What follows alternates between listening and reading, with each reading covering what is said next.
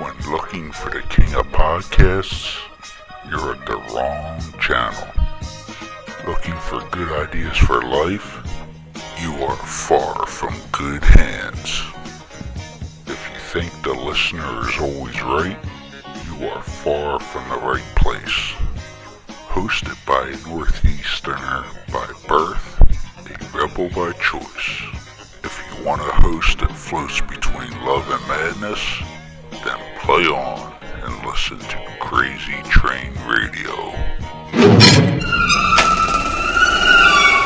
What up? Excuse me while I whip this out. Oh, gnarly! Say what again? Say what again? I dare you. I double dare you, motherfucker. Say what one more goddamn time. I knew it. I'm surrounded by assholes. Good evening, friends.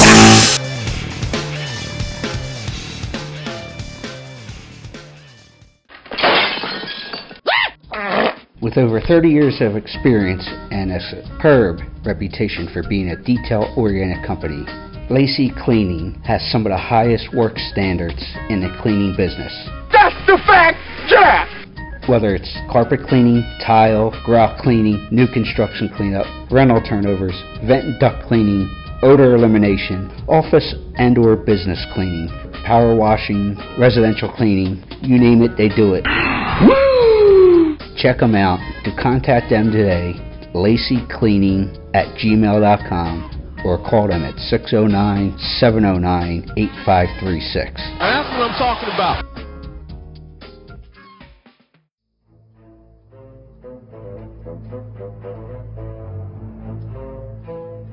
Hi, this is Steve Largent from the Seattle Seahawks, and uh, you're listening to Crazy Train Radio.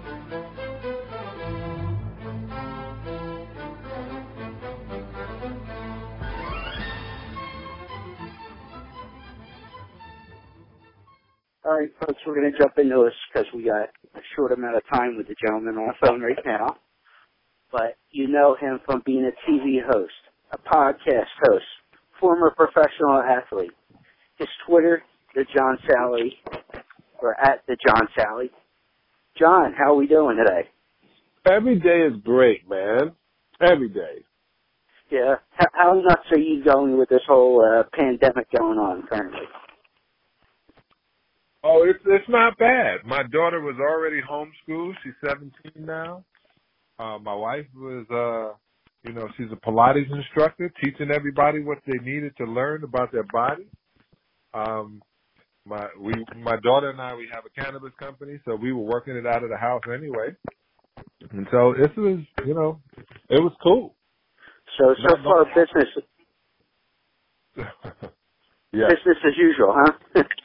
business as usual. But you know, more I, I would say we calmed it down. The the, the idea of um, of fear, we didn't really buy into the fear. We just stayed out of harm's way. We weren't fearful.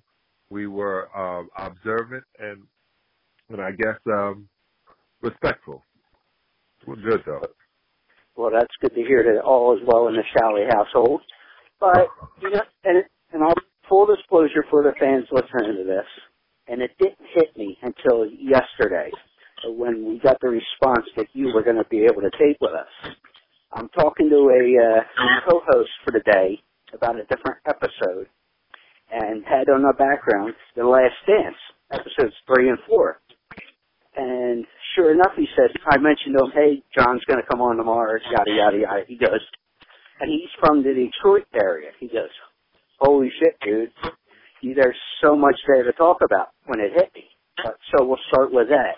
What has Okay. your thoughts, what has your thoughts been with the documentary, especially this weekend where they talked about the rivalry with the Pistons? I think that they did an unbelievable job um, putting all of this together and connecting the dots with the timeline. We, uh, I guess it was one. Every I'm so happy people are going to see the heart and desire and passion of Michael Jordan. Great guy, and but people, you know, he didn't get to talk in commercials and and he was revered and worshipped. So you really don't get to know that person except you know that that that that uh, dominating uh, figure, but then you get to see how he had to work and work and work to get to this point. You get to see his uh his progress and, and his down and his up, but you get to see it all. And and we didn't realize that we were such a clog in his uh in his wheel. Um we we didn't. We didn't realize that we are still on the mind of the great Michael Jordan, which we enjoy. But we we we also had to set the record straight. We weren't doing anything that was hateful. We were doing things the way things were done. The way they're done now are new. And everything in, those times were new. Um, he changed the way you wear, kids wear their shorts. He changed the. He made a thing called sneaker culture. Um, in 1984 was the beginning of sneaker culture when you had to get a pair of his sneakers. And if you held on to those sneakers now, I think a pair of his sneakers that came from Jeter sold for thirty thousand dollars. Um, he saved the world in Space Jam. Uh, he's a six-time champion. We we we get, but this weekend you're going to get to learn a lot too. You're going to get to learn uh, his relationship with certain teammates. This guy wanted to be the greatest of all time, and he got exactly what he wanted. And now people can go along with that ride. Well, you have a unique perspective with this, at least, I think. And I'm not sure if it's been mentioned to you in other interviews you've done recently, but and I know you and most professional athletes have that zone of competitiveness on the court, on the field, on the ice, whatever the case may be, but then you try to be human off the court with your everyday life. What was it like with the competition against Mike, but also when you were a teammate for a year in '96? Well, it was um one. You're, you're right about that. Uh, trying to be human uh, off court. it's because when you're on the court, people are expecting superhuman bouts. They, they're wanting they're wanting you never to miss a shot, not to miss a pass, um, hit every foul shot. People want perfection, like they're watching a game of robots, but they're not. They're watching a game of humans playing a childhood game. Um, after the game, you have to figure out a way to decompose. Uh, I, you know, is why I'm in the cannabis business. That's the way I do it. But there's a lot of guys they return to the bottle, they return to different drugs is because it was one trying to to calm your vibration down after playing at such a high level. And uh I just look at it this way. Basketball is what I do, not who I am. But uh, with something like that, yeah, and that's totally right because it should be looked at with all walks of life, not just professional athletes. But then Oh, when yeah. you came in, yeah, when you came in in '96, was there a little bit of a grudge there because you were part of that bad boys team that he had to get over, or was it, hey man, you know, it was just business. Let's move on and try to win this year. No, we, nobody even thinks about that kind of stuff, bro. Like I walked in, it was us you know, the same way of any player traded to any team. They realize that we're all interchangeable. It's the players that don't realize that they're interchangeable. The ones that feel that they can't be moved are the ones who have to wake up. I mean, we're the NBA is just like IBM. If they want you to work in the New York office, you got to go to New York. If they want you to work in the San Francisco office, you got to go to San Francisco. If they want you to work down in Florida, they want you in Fort Lauderdale, you got to go. So it's that's how it's put together. And if you're bringing in, if you're coming in to win, you win. I don't think guys are really even holding on to whatever games there were because most of the fights and arguments had nothing to do with what happened on court. People need to realize that too. A lot of those things are residues from things that happened on the court. totally understandable there. Now, for someone like me who was never in a professional locker room or professional sports in general as an athlete, I was always curious but respectful. Can you tell me a little bit about uh, locker room etiquette when, like, if I were to come to an NBA locker room on one of your teams or whatever, is there a certain standard folks don't realize when you walk into that locker room? Um, as a as a player or as a media person? anybody to just be able to walk. You know, obviously you're going to, for me anyway, from from another business I was taught in terms of locker room etiquette. You would go around, hey, how you doing? Shake hands, introduce yourself, but be quiet and go kind of find your own spot. No. Would it be similar yeah, when, for the? Uh, if, if you're a player, one, uh, when you walk in, you'll look and there'll be somebody saying, "Hey, your locker's over here." You don't have any choice. yeah. All right, that's the first thing. Two, and if you're a guest in someone's house, be respectful. Don't bring any dirt in on your shoes. Meaning, don't bring anything into this locker room that's going to make this locker room dirty, going to make this chemistry wrong. Uh, sit back and be quiet until you're spoken to. Speak when necessary. Speak when you're spoken to. And that and that and that's the mentality. Anything. Don't don't put yourself in a position that people don't want to be around you.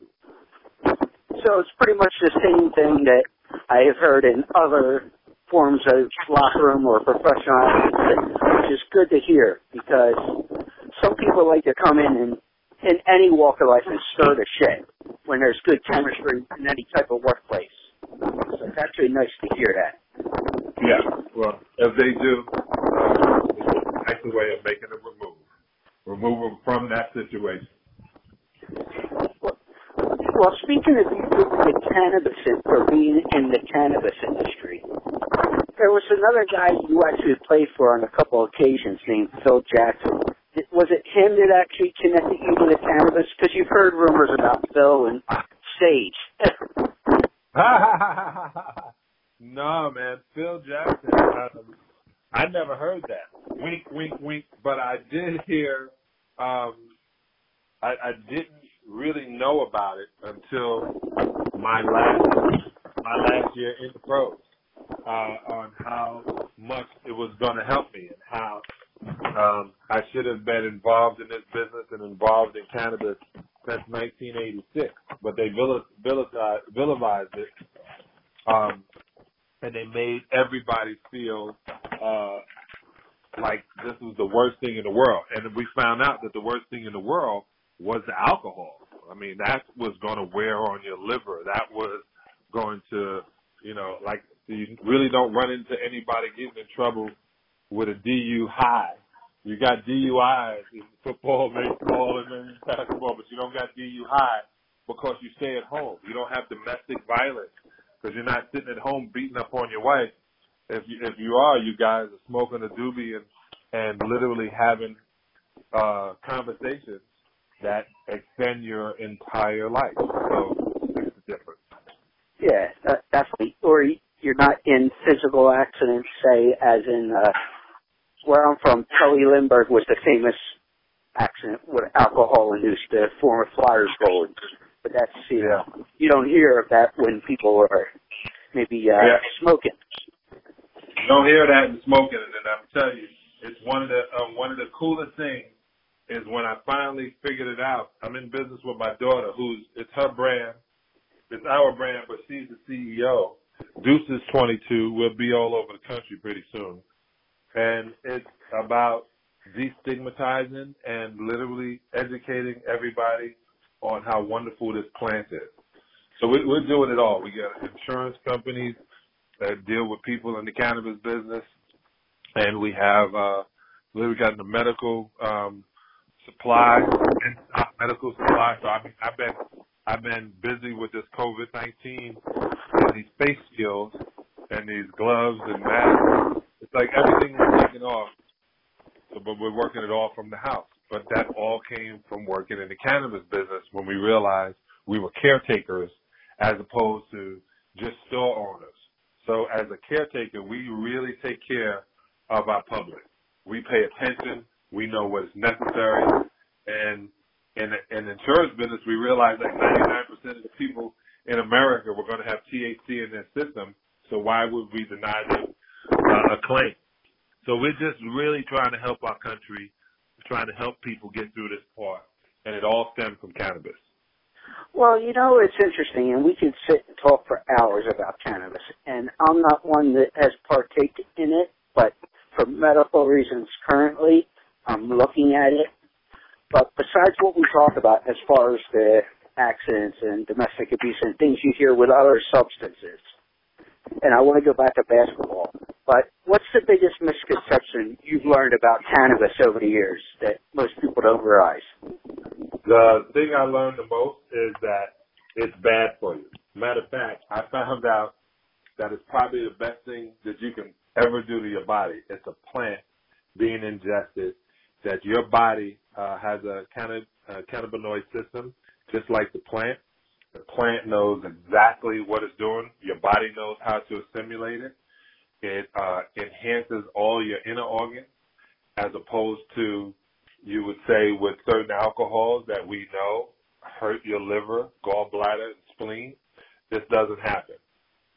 So it's just it's just the the misconception and the idea that you were going to be a certain way, I, and I used to believe that. And when I found out that I had been bamboozled and uh, hoodwinked, I was like, well, I, I told everybody, I'm glad I waited until I was 36 years old. But man, there's so many different things that have been in place I wasn't. Oh boy. But uh and I heard on a different interview uh with Vlad TV, which you've done several. Did you ever get a chance to talk to Shaq about getting involved with this uh business? Um, no. I uh Shaq is a police officer. So I would I would think he would uh you know, he got so much going on with Papa John's and and uh General Insurance and and and Icy Hot. Like he has so many things and, and working on TNT. He he is he is literally becoming one of the well, he's always been a really good businessman.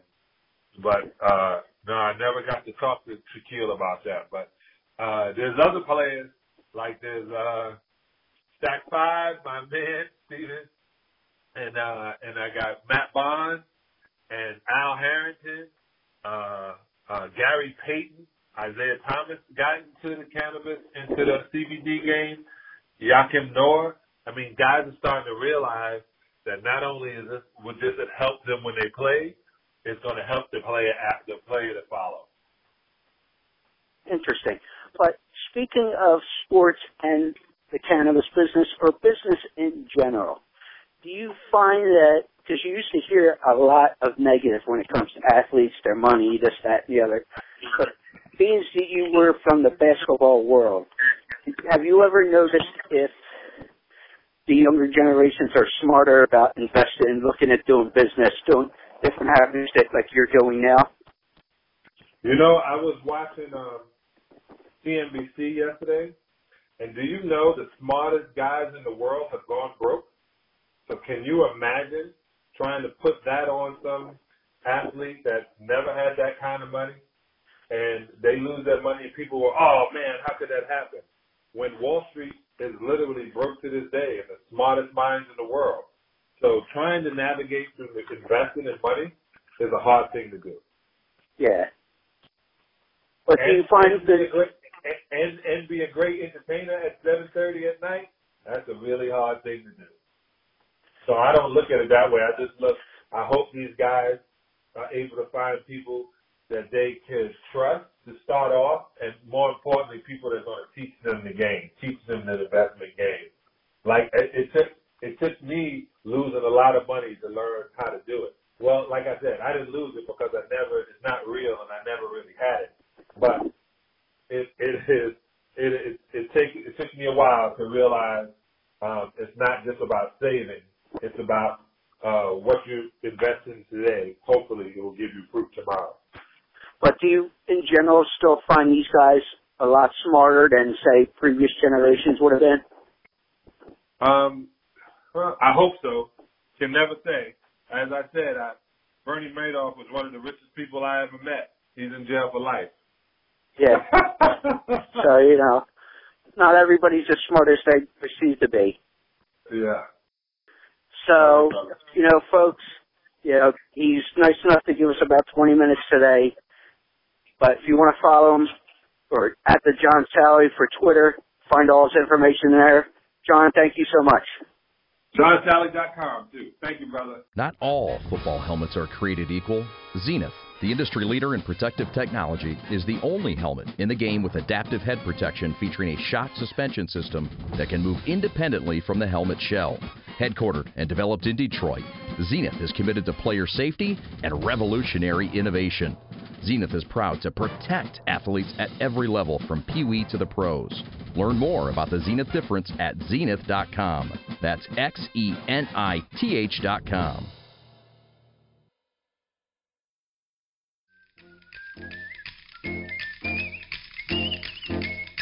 Hi, I'm Pat Williams of the Orlando Magic. Just a reminder you're listening to the dulcet voices. Oh boy, Crazy Train Radio. There's nothing like it.